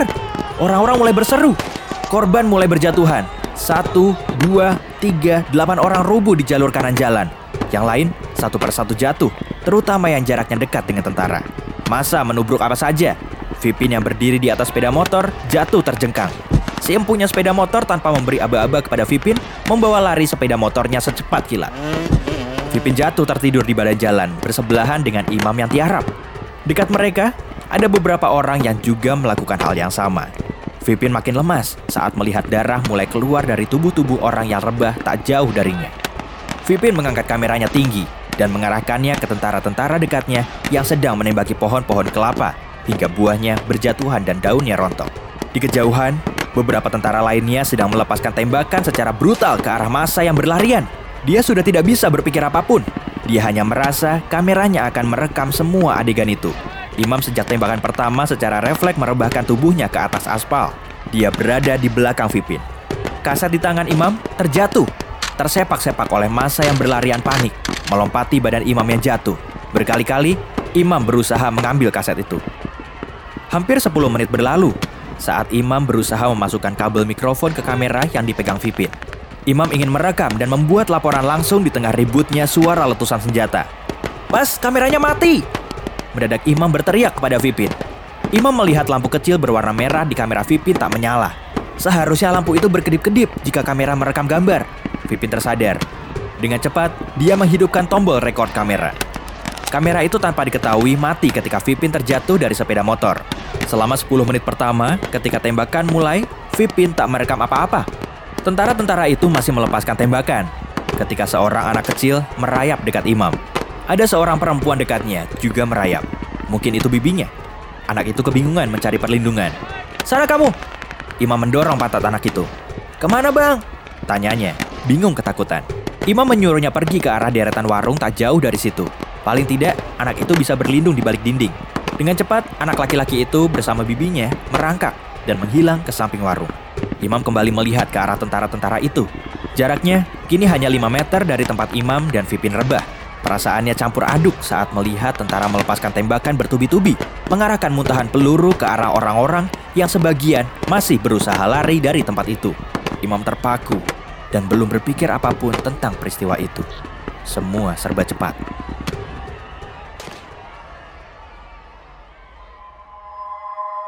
Ketika dia melihat ada tumpukan orang rebah di seberang jalan, ah, orang-orang itu cuma bersandiwara saja, kata Imam dalam hati. Dia sudah pernah mengalami situasi di mana ada demonstrasi dibubarkan aparat dengan tembakan, tapi dia tak pernah melihat darah dalam peristiwa-peristiwa seperti itu. Saat tembakan agak mereda, Imam tergerak mendekat ke tumpukan manusia itu. Sambil berjongkok, dia dan Vipin jalan ke sana. Vipin merekam semua gambar dengan baik. Sebagian tentara masih terus melepaskan tembakan, tapi ada juga satu dua tentara yang masih berbaik hati, berusaha mengamankan beberapa wanita yang menggendong anak mereka yang sedang bersembunyi di balik sebuah gerobak. Mereka disuruh pergi cepat-cepat dari situ. Imam melihat seorang pemuda merangkak di depannya. Imam ingat, itu pemuda yang tadi dielulukan masa. Pemuda berikat kepala itu merangkak pelan bagai tak bertenaga. Dia berusaha menuju ke emperan warung. Dia terluka. Celana putihnya penuh darah. Pemuda itu bersandar lemas di dinding warung yang sedang susah payah dicapainya. Imam menegurnya. Apanya yang kena? Pemuda itu tak menjawab. Wajahnya pucat. Ada seorang wanita berjilbab kuning di dekatnya, memperhatikannya dengan rasa khawatir. Cairan warna merah mengalir pelan ke arah imam. Cairan itu keluar dari sela kaki pemuda itu.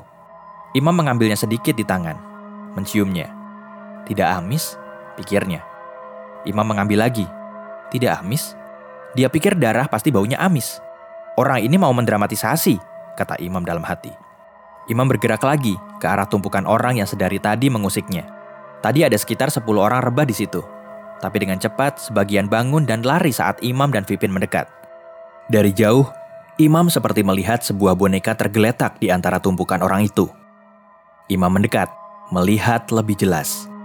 Imam terkejut bagai disambar petir. Itu seorang anak kecil yang bagian atas kuping kirinya sudah bolong setengah.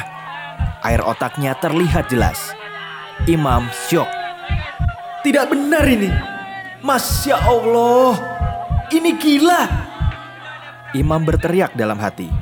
Perasaan marah, benci, tak percaya, bercampur aduk dalam diri Imam. Ini tidak boleh terjadi. Tak masuk akal. Itu bukan boneka. Itu anak kecil yang telah tak bernyawa. Peluru tentara telah menghancurkan kepala kirinya. Imam tak tahan dan menangis melihat itu. Vipin sendiri tak tega ketika mengarahkan kameranya ke arah anak kecil yang kepalanya telah bolong itu. Saking tak tahan melihat kesadisan itu, Vipin menutup matanya ketika kameranya mengambil gambar anak itu dari dekat. Vipin menjalankan tugasnya sebagai kamerawan dengan baik. Dia merekam semua yang dilihatnya. Dia terus berada bersama Imam. Dia merekam seorang pemuda yang sekarat, tersentak saat nyawanya hendak diambil malaikat pencabut nyawa. Umar dengan panik berlari ke depan sebuah toko penjual makanan ternak ketika bunyi letusan senjata terdengar di depan toko yang ditutup pemiliknya itu, ada tumpukan karung berisi dedak makanan bebek. Umar bersembunyi di balik tumpukan karung. Tak hanya dia seorang di situ, karena ada beberapa orang lain yang berebutan tempat bersamanya. Umar terjepit di antara orang-orang yang takut itu. Umar juga sangat ketakutan. Bahkan, dia seperti mau kencing dalam celana. Tapi dia berpikir cepat untuk segera memotret peristiwa itu. Umar menjepret apa pun yang dilihatnya, tentara yang menembak, dan juga tumpukan orang yang rebah di jalan. Umar melihat Vipin dan Imam ada di sana juga. Tapi jepretan Umar banyak yang meleset, tak tentu arah, ke langit dan ke atas pohon. Berondongan senjata terus terdengar. Umar memotret tanpa berpikir banyak apakah dia mendapat angle yang bagus atau tidak. Umar sangat terkejut ketika kameranya secara tak sengaja membidik seorang anak kecil di seberang jalan yang terjatuh. Kamera Umar mengabadikannya, tepat saat peluru menghantam kepalanya dan isi otaknya berhamburan. Umar terkejut luar biasa hingga kameranya terjatuh dari pegangannya. Umar merasa kasihan terhadap anak itu. Ali Raban dalam posisi merekam gambar di sudut kanan simpang Kraft ketika tiba-tiba meletus suara senjata. Di depannya, masa secara refleks tiarap. Ali melihat tentara di depan warung, tak jauh darinya, mulai berpencar. Masa kemudian dengan cepat bangun dan berlari tak tentu arah. Raban tidak lari. Dia berdiri dengan tegap dan merekam orang-orang yang berlarian itu. Mereka panik dan berusaha mencari tempat perlindungan terdekat. Tiba-tiba, ada yang mendorongnya dari belakang. Ali terjatuh. Tapi dia masih mampu mempertahankan kameranya tetap hidup. Ali jatuh tiarap dengan siku tertumpu di tanah. Di depannya, wanita, pria dan anak-anak mulai berjatuhan. Mereka kena tembak. Jaraknya hanya sekian meter dari Raban. Beberapa menit berlalu, tentara-tentara masih menembak. Sambil jongkok, Ali lari ke tengah pertigaan jalan. Dia ingin mengambil gambar tentara. Dia merasa pengambilan gambar terhalang oleh truk-truk militer yang berderet di pinggir jalan. Ban-ban truk itu telah kempes karena peluru nyasar. Dinding warung penuh lubang. Azari kebingungan ketika mendengar suara letusan senjata. Dia berusaha melihat lebih jelas ke arah tentara-tentara yang jauh. Orang-orang sudah berlarian. Seruan Allah Akbar muncul dari antara orang-orang itu. Azari kaget dia melihat ke arah tentara yang ada sekian puluh meter darinya. Tentara itu menembaki orang-orang yang berlarian. Suasana sangat kacau. Tadinya Azari belum berpikir untuk lari. Rasa takutnya timbul ketika melihat di antara orang-orang yang berlarian, seorang pria jatuh tersungkur. Azari melihat darah membasahi belakang bajunya. Dia pun dengan cepat lari, mengikuti orang-orang yang lari menyelamatkan diri ke arah Krenggeke. Melihat ada masa yang lari ke sebuah gang kecil, dia pun ikut ke sana menganggap tempat itu pasti aman. Azari merasa tentara itu bagai mengejar dirinya karena rentetan tembakan masih terus terdengar. Orang-orang berteriak histeris. Tolong! Orang kah ditembak! Kaplung mandum! Yang artinya, Tolong! Orang sudah ditembaki! Sudah lari semua! Azari berlari sepanjang satu kilometer, menyusup ke kebun dan menerobos pagar berduri rumah penduduk tanpa sadar. Ada ratusan orang lain berlarian seperti dirinya. Azari menemukan sebuah riol tak berair, lalu bersembunyi di situ. Ada tiga orang lain melihat Azari bersembunyi. Mereka ikut menyusup dekat Azari. Suara tembakan masih terdengar. Orang-orang melompati riol yang disusupi Azari. Mereka berlarian susul menyusul. Selesai istirahat untuk sekedar tarik napas, Azari keluar dari riol itu dan kembali lari. Sudah lebih dari setengah jam ketika tembakan mulai mereda. Vipin mengeluh ke imam. Dia mulai limbung karena dia tak tahan dengan rasa haus.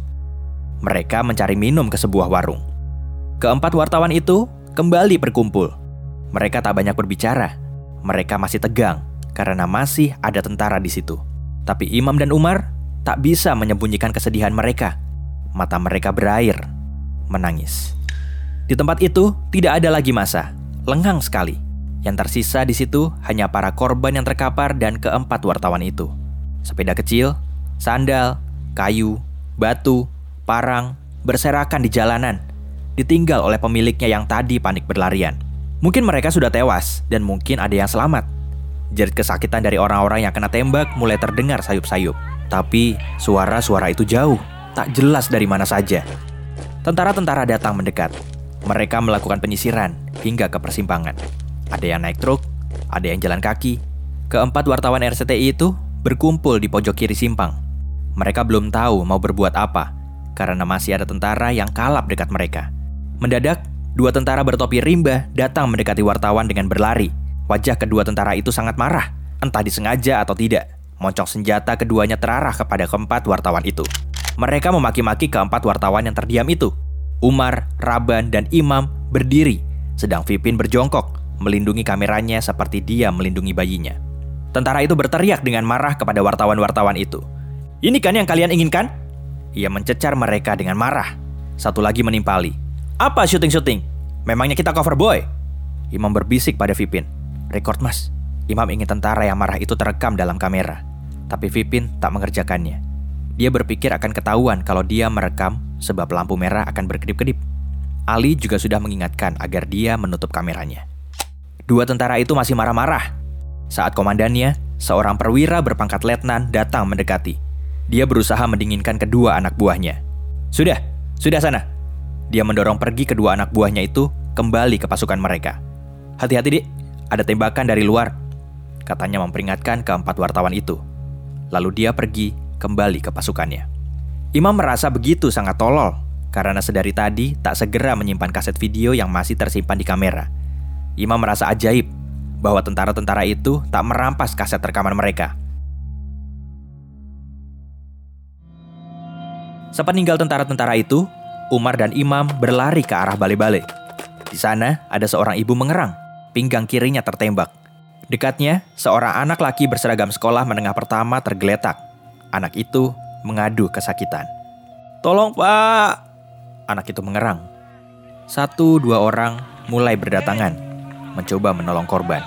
Imam berteriak, Pak Umar, telepon ambulans!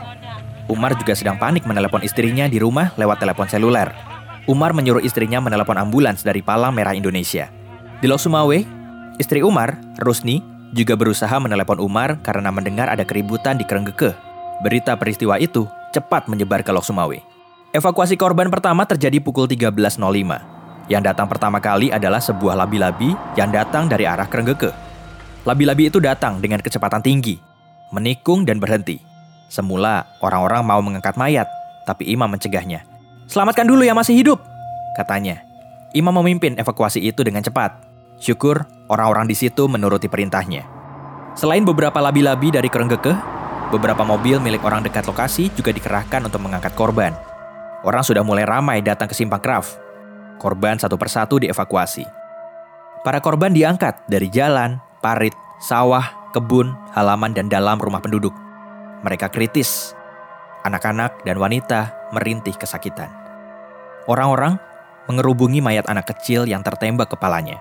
Tangannya sudah dilipat ke dada, seperti seharusnya orang meninggal. Orang-orang di situ hanya mampu berseru, La ilaha illallah, la ilaha illallah. Raban masih merekam gambar korban-korban yang tergeletak di jalan dan di parit-parit. Saat itu, dia melihat seorang anak kecil di tengah jalan merangkak karena kakinya tertembak.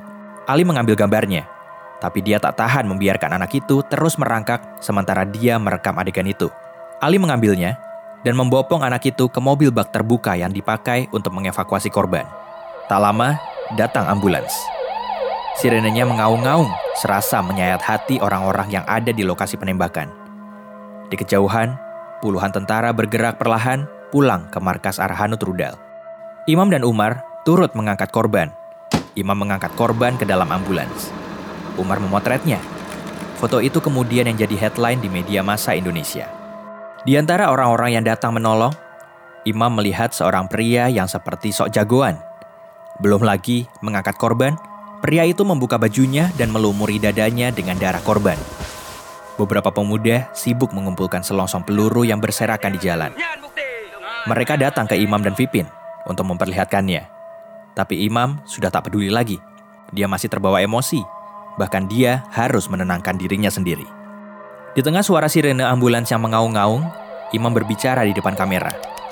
Pemirsa, Jatuhnya korban di Simpang Kraf ini barangkali bisa dihindari seandainya perdamaian di bumi Aceh bisa dilakukan lebih dini. Saya, Imam Wahyudi, Vipin Kurniawan, dan Umar HN melaporkan dari Lok Sumawe.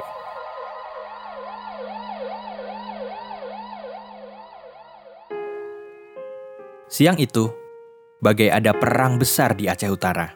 Korban-korban penembakan di Simpang Kraf dievakuasi ke beberapa rumah sakit dan klinik sekitar Kerenggeke Batupat, dan Lok Sumawe. Mobil-mobil yang membawa korban lari kencang melintasi jalan antara Kergeke Lok Sumawe. Sirine mengaung-ngaung, menarik perhatian orang. Ruang gawat darurat rumah sakit penuh sesak oleh korban-korban yang kritis. Mereka harus antri untuk mendapat pertolongan. Sebagian korban terpaksa dijejer di lantai karena tempat tidur tak cukup. Jadian itu mendadak, para medis kewalahan. Keempat wartawan itu berada di rumah sakit PT Arun LNG mereka mengambil gambar dan data korban. Dokter dan perawat tampak sangat sibuk. Mereka sempat melarang wartawan mengambil gambar, tapi Vipin merekamnya diam-diam. Di lantai rumah sakit itu, beberapa korban yang sudah tak bernyawa dikeletakkan berjejer di lantai sebuah ruangan. Darah mengotori lantai dan bau amisnya tercium sangat kuat, bercampur dengan bau keringat dan debu yang lengket di tubuh korban. Perempuan, anak-anak, laki-laki tua, anak muda, tewas dengan kondisi mengenaskan. Rintihan kesakitan terdengar di mana-mana, ditambah jerit tangis keluarga korban yang mulai berdatangan ke rumah sakit. Suasana agak kacau. Para wartawan itu mulai merasa ada kenal satu persatu dengan korban. Ali terpaku saat melihat anak kecil yang kepalanya bolong itu, ternyata yang tadi memberi air padanya. Imam baru tahu kalau ibu yang tadi tergeletak di gardu ternyata kena tembak ginjalnya. Padahal baru beberapa jam lalu si ibu masih tertawa gembira, bersorak-sorak bersama masa. Imam lagi-lagi menangis melihat itu.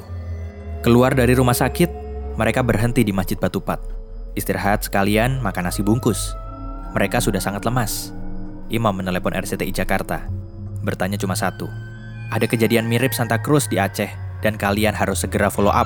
Aku akan segera mengirim materinya. Tapi situasi sangat berbahaya. Santa Cruz adalah nama sebuah kuburan di Dili, Timur Timur, di mana pada 12 November 1991, pasukan Indonesia menembaki orang-orang Timor yang berdemonstrasi di pemakaman itu, memperingati 40 hari terbunuhnya seorang aktivis pro kemerdekaan. Imam merasa ada bahaya yang menunggunya. Dia menyempatkan menelepon seorang temannya untuk memberi kabar ke istrinya. Dia ingin istrinya tahu bahwa keadaannya baik-baik saja. Salah seorang anggota redaksi RCTI mengingatkan Imam, kau harus segera pergi dari Lok Sumawe. Mereka merasa harus segera mengamankan kaset rekaman Vipin dan Raban. Sebab itu merupakan gambar yang eksklusif yang pasti jadi incaran militer. Umar kemudian menitipkan kaset rekaman mereka ke salah seorang saudaranya. Imam terus bergerak mencari data korban ke rumah sakit Cut Mutia di Lok Sumawe. Di sana, situasinya lebih dahsyat. Korban lebih banyak, hampir tak bisa tertampung. Mereka ditidurkan di lantai lorong rumah sakit. Ironisnya, rumah sakit Kesrem milik Tentara Nasional Indonesia yang bersebelahan dengan rumah sakit Cutmutia justru sunyi. Pintu pagarnya tertutup dan tampak beberapa pasukan marinir berjaga di gardu. Azari masih sedikit tegang ketika dia tiba di Lok Sumawe pukul 3 siang. Dia tadi menumpang sebuah mobil sedan yang hendak ke Lok Sumawe. Dia mendatangi rumah sakit Cutmutia untuk mencari data korban. Berita pertamanya di antara telah naik. Berita itu berjudul Tentara membubarkan demonstran di Simpang Kraf dengan tembakan. Azari menyebutkan belasan orang meninggal dan puluhan lain luka-luka. Hingga malam, Azari masih bekerja sendiri di kantornya. Dia melaporkan jumlah korban yang terus bertambah. Paling tidak, sudah 24 orang diketahuinya tewas dan puluhan lainnya luka berat dalam peristiwa penembakan tadi siang. Azari seperti orang linglung setelah kerja maraton mencari data berulang-ulang ke rumah sakit. Dia tersentak ketika kepala biro antara Banda Aceh menelepon menanyakan foto peristiwa itu. Di situ baru disadarinya. Ternyata tustelnya masih tersimpan di tas yang masih menggantung di pinggangnya. Dia bahkan lupa memotret korban di rumah sakit. Malam itu, suasana Lok Sumawe terasa mencekam. Hanya suara sirene ambulans terdengar sampai pukul 10 malam. Jalanan sepi, tak ada mobilitas tentara. Markas polisi dan tentara di Lok Sumawe dijaga ketat aparat keamanan. Keramaian malam itu terkonsentrasi di rumah sakit. Keluarga korban dan orang-orang terus berdatangan untuk menyumbangkan darah, memberikan bantuan uang, atau sekedar menunjukkan rasa simpati. Persediaan darah di Palang Merah kosong. Hingga tengah malam, dokter dan para medis masih melakukan operasi mengeluarkan butir-butir peluru dari tubuh korban yang kritis.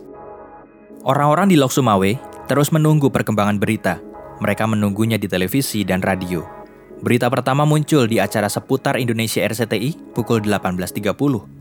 Peristiwa itu muncul sebagai headline.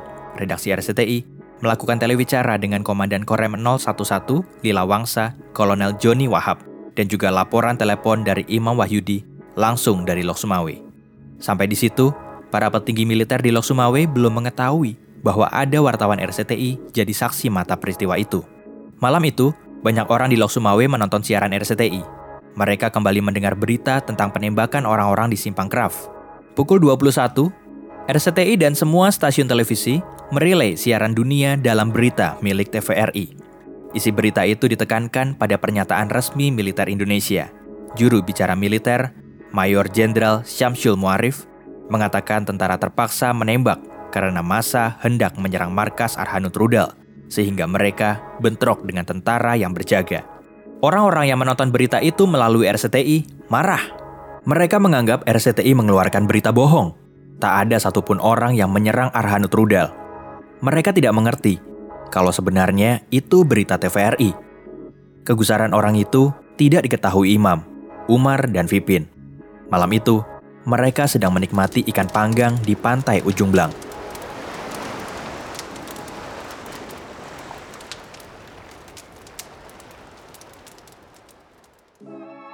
Pukul 22, kaset rekaman yang berharga itu dikirim melalui bus ke Medan untuk dikargokan dengan pesawat ke Jakarta. Imam menitipkan kaset yang direkam Vipin. Ada tiga kaset dengan alamat yang berbeda yang dikirim Umar.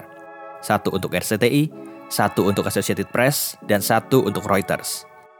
Umar menggandakan rekaman milik Ali untuk dikirimnya ke dua kantor berita internasional. Ali sempat protes. Selasa 4 Mei 1999, pukul 6, berita Nuansa Pagi RCTI kembali menyiarkan laporan langsung imam dari Lok Sumawe. Wawancara telepon dengan Kolonel Joni Wahab juga dimunculkan. Joni Wahab mengatakan, tentara bertindak sesuai prosedur dalam peristiwa Simpang Kraf siang kemarin. Umar tergopoh-gopoh datang bersama Ali ke hotel. Dia mengabarkan kepada Imam dan Vipin bahwa orang-orang di Lok Sumawe marah pada RCTI karena pemberitaan semalam. Ketika mereka berada di rumah sakit Cutmutia, semua itu jadi jelas. Imam merasa Dr. Mulya Hasmi, pemimpin rumah sakit, tak bebas bicara ketika imam mewawancarainya. Ada yang mengikuti mereka sejak di rumah sakit. Seorang pemuda bertopi Taliban. Pemuda itu terus mengekor keempat wartawan itu. Di pelataran rumah sakit, Imam dicerca seorang aktivis mahasiswi yang membuka pos kemanusiaan. RCTI pembohong! Tuding gadis berjilbab itu. Orang-orang mulai mengerubungi Imam. Imam seperti dikeroyok oleh si gadis, pemuda bertopi Taliban, dan seorang bapak, Umar, Raban, dan Vipin berdiri memisah. Menonton imam yang mulai dikecam dengan berbagai tudingan. RCTI pembohong, kata bapak itu. Itu bukan kami, itu TVRI, kata imam. Kalau begitu saya mau diwawancara. Wawancara soal apa? Tanya imam. Soal simpang craft. Kemarin bapak di mana? Saya ada di sana. Tidak perlu mewawancarai bapak. Saya tahu kejadiannya. Ya, tapi berita RCTI itu bohong. Itu bukan berita kami. Berita kami menyebutkan berapa korbannya. Saya punya data dari rumah sakit, sahut Imam. Kalau begitu, saya mau diwawancara soal Aceh. Bapak itu masih berkeras juga. Kalau soal Aceh, kalau saya wawancara Bapak, saya punya kewajiban untuk mewawancarai pihak lain yang menjadi lawan Bapak. Mungkin ini militer, kata Imam lagi. Ya, tapi RCTI. Imam cepat memotong. Begini, Pak. Saya menghadapi situasi seperti ini bukan yang pertama. Sebelumnya, saya sudah mengalami kejadian serupa, termasuk di Timur Timur. Bapak tahu Timur Timur? Di sana orangnya Kristen. Tapi di sana, saya memberitakan apa adanya. Kemudian, saya menjadi tidak disukai oleh kalangan militer. Saya tempuh risiko itu. Itu orang Kristen, Pak. Ini Aceh, Islam. Saya Islam. Ya, tapi kan berita itu bohong. Tidak perlu takut. Pak, saya kasih tahu bahwa wartawan itu harus berpijak pada kebenaran, pada apa yang terjadi. Apa yang terjadi itulah kebenaran. Dan bagi saya, menyuarakan kebenaran itu jihad. Imam berkata sambil mendorong telunjuknya ke dada bapak itu. Orang-orang yang semula mencecar imam terdiam. Kebanyakan keluarga korban yang memenuhi rumah sakit bereaksi keras terhadap media. Tidak hanya televisi, tapi juga koran yang terbit pagi itu. Mereka protes karena menganggap jumlah korban lebih banyak dari yang diberitakan media. Tak semua korban tewas dibawa ke rumah sakit. Beberapa anggota keluarga yang tewas, ada yang membawa pulang langsung mayat karena ketakutan. Jumlah korban masih simpang siur. Berbagai versi berkembang, baik di simpang Kraf maupun di rumah sakit. Bahkan para mahasiswa yang membuka pos kemanusiaan mengklaim jumlah yang tewas sampai 100 orang. Tapi data lengkap dari tim pencari fakta menyebutkan 46 orang tewas, 156 orang luka, dan 10 orang hilang sempat muncul rasa tidak senang terhadap wartawan. Sehingga siapa pun wartawan yang datang ke rumah sakit diperiksa identitasnya dengan ketat. Sejumlah wartawan dari Jakarta sudah berdatangan ke Lok Sumawe untuk meliput peristiwa penembakan si Pangkraf. Umar sempat berdebat dengan beberapa orang yang mencurigai seorang wartawan radio lokal. Itu wartawan juga, saya kenal mereka, katanya. Azari dan seorang temannya yang juga wartawan lokal baru sampai di ruang gawat darurat dan sedang mencatat data korban saat dua pria menghampirinya. Salah satunya seorang pria bertubuh tinggi, berkulit hitam, dan memakai jaket panjang hingga ke mata kaki. Dia menginterogasi Azari. Dari mana? Wartawan antara. Coba tulis sedikit. Dia menyodorkan kertas ke Azari. Abang dari mana? Kok tanya identitas saya? Azari mengira orang itu intel polisi. Saya dari Angkatan Aceh Merdeka. Lelaki itu menyibak belahan jaketnya tampak senjata laras panjang jenis AK-47 yang gagangnya terlipat. Azari sempat terpelongo. Karena baru kali itu, dia melihat ada orang dari Aceh Merdeka. Azari merasa perlu bicara baik-baik dengan mereka. Di koridor rumah sakit, belasan laki-laki lainnya datang mendekat. Pria dari Aceh Merdeka itu marah. Wartawan kenapa buat berita begini? Orang yang mati banyak sekali, kenapa ditulis cuma 20? Begini Tengku, jangan salahkan wartawan. Data ini dari rumah sakit. Enggak, Korban banyak lebih dari 40 orang. Oke, sekarang kita buat perjanjian. Kami menulis apa adanya. Sebab seandainya kami menulis lebih, orang bisa menuntut kami. Kami nggak punya apa-apa. Gaji kami tak seberapa. Kami hanya mengabdi untuk masyarakat. Azari melawan argumentasi orang-orang itu. Umar sendiri panik ketika istrinya melaporkan sambil menangis bahwa ada beberapa orang yang terus menelepon ke rumah mereka sejak siang. Orang itu mengancam akan membakar rumah karena Umar dianggap membuat berita bohong di RCTI. Umar resah dan dia sampai terpikir untuk membuat selebaran bahwa RCTI bukan TVRI. Rasa tidak aman setelah peristiwa itu dirasakan oleh keempat wartawan RCTI tersebut. Orang dari Korem di Lawangsa berkali-kali menelepon Umar, ingin bertemu Imam Wahyudi untuk minta rekaman gambar peristiwa. Dia sudah pulang ke Jakarta dan terus ke Singapura untuk berlibur. Umar berbohong. Ray Wijaya, Produser seputar Indonesia di Jakarta berkali-kali mengingatkan Imam, kau harus segera pergi dari situ. Sore itu juga, Imam dan Vipin berangkat ke Banda Aceh dengan bus. Mereka berusaha menyamarkan atribut RCTI agar orang-orang tidak tahu keberadaan mereka. Di kantornya, Azari mulai menerima telepon-telepon misterius dengan nada mengancam dirinya. Tidak jelas siapa mereka. Azari selalu berangkat tidur dengan rasa takut yang tinggi, sehingga dia terpaksa minta seorang saudaranya menemaninya.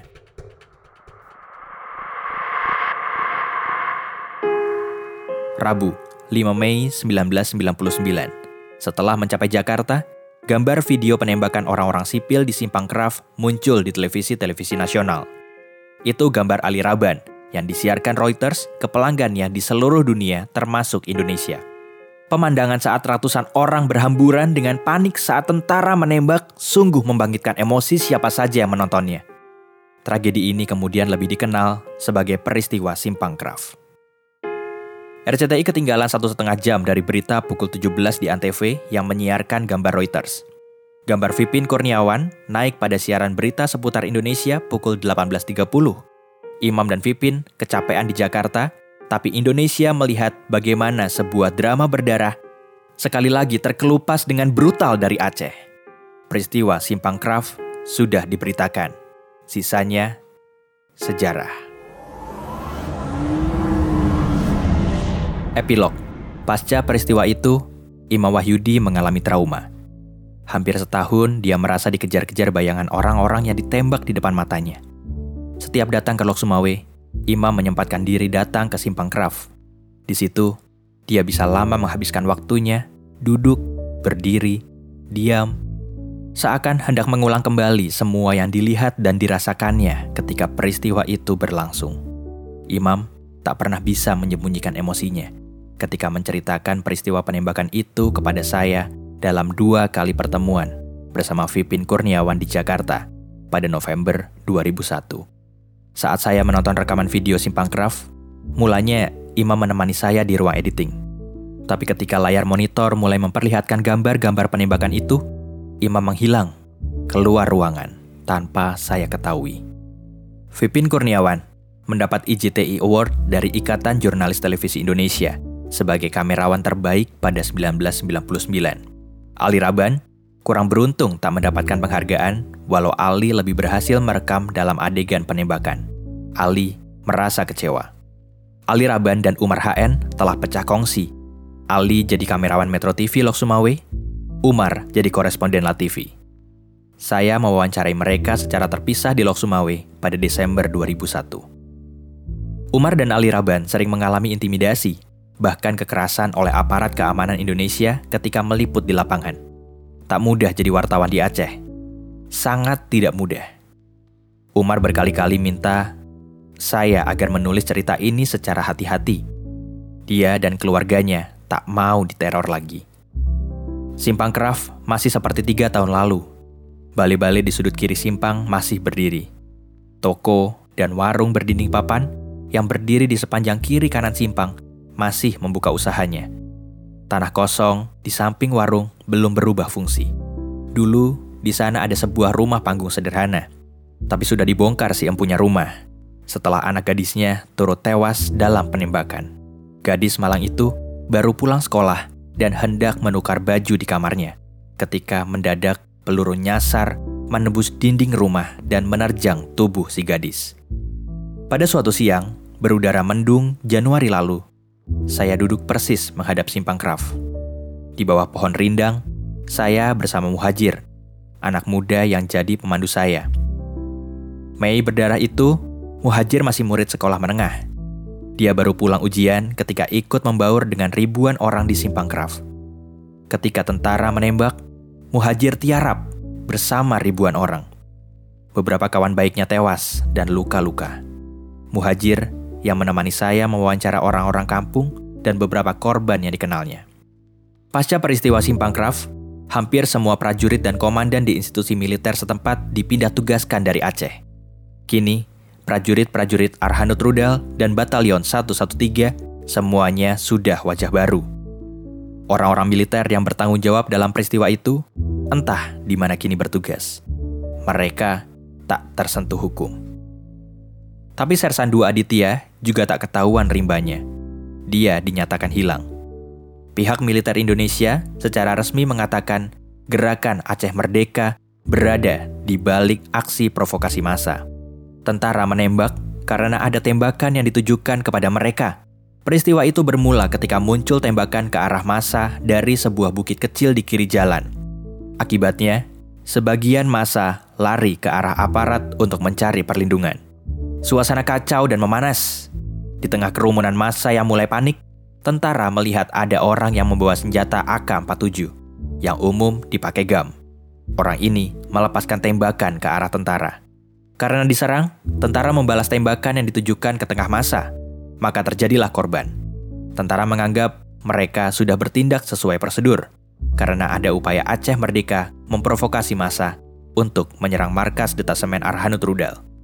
Berbahaya jika terjadi penyerangan, karena markas itu menyimpan senjata berat dan amunisi termasuk peluru kendali.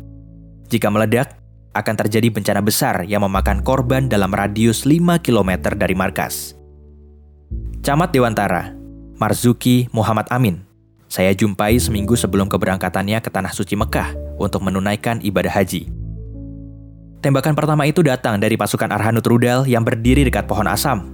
Mungkin mereka panik karena dilempari batu oleh masa, kata Marzuki. Marsuki selamat karena dia berlindung di balik sebuah pohon. Pohon itu berlubang sembilan dihantam peluru tentara. Marzuki bertemu Faisal, si koordinator lapangan, di ruang gawat darurat rumah sakit PT Arun LNG. Mereka sama-sama dalam pengobatan. Faisal tertembak kakinya. Di situ Faisal memperlihatkan pada saya segenggam peluru yang ternyata disimpan dalam kantong jaketnya, kata Marzuki. Kepada Marzuki, Faisal mengaku dari gerakan Aceh Merdeka. Faisal menghilang dari rumah sakit sebelum orang-orang mendatanya. Selang beberapa bulan, Faisal menemui Marzuki di kantornya. Faisal minta maaf kepada Marzuki. Sejak itu, Marzuki tak pernah lagi melihat Faisal.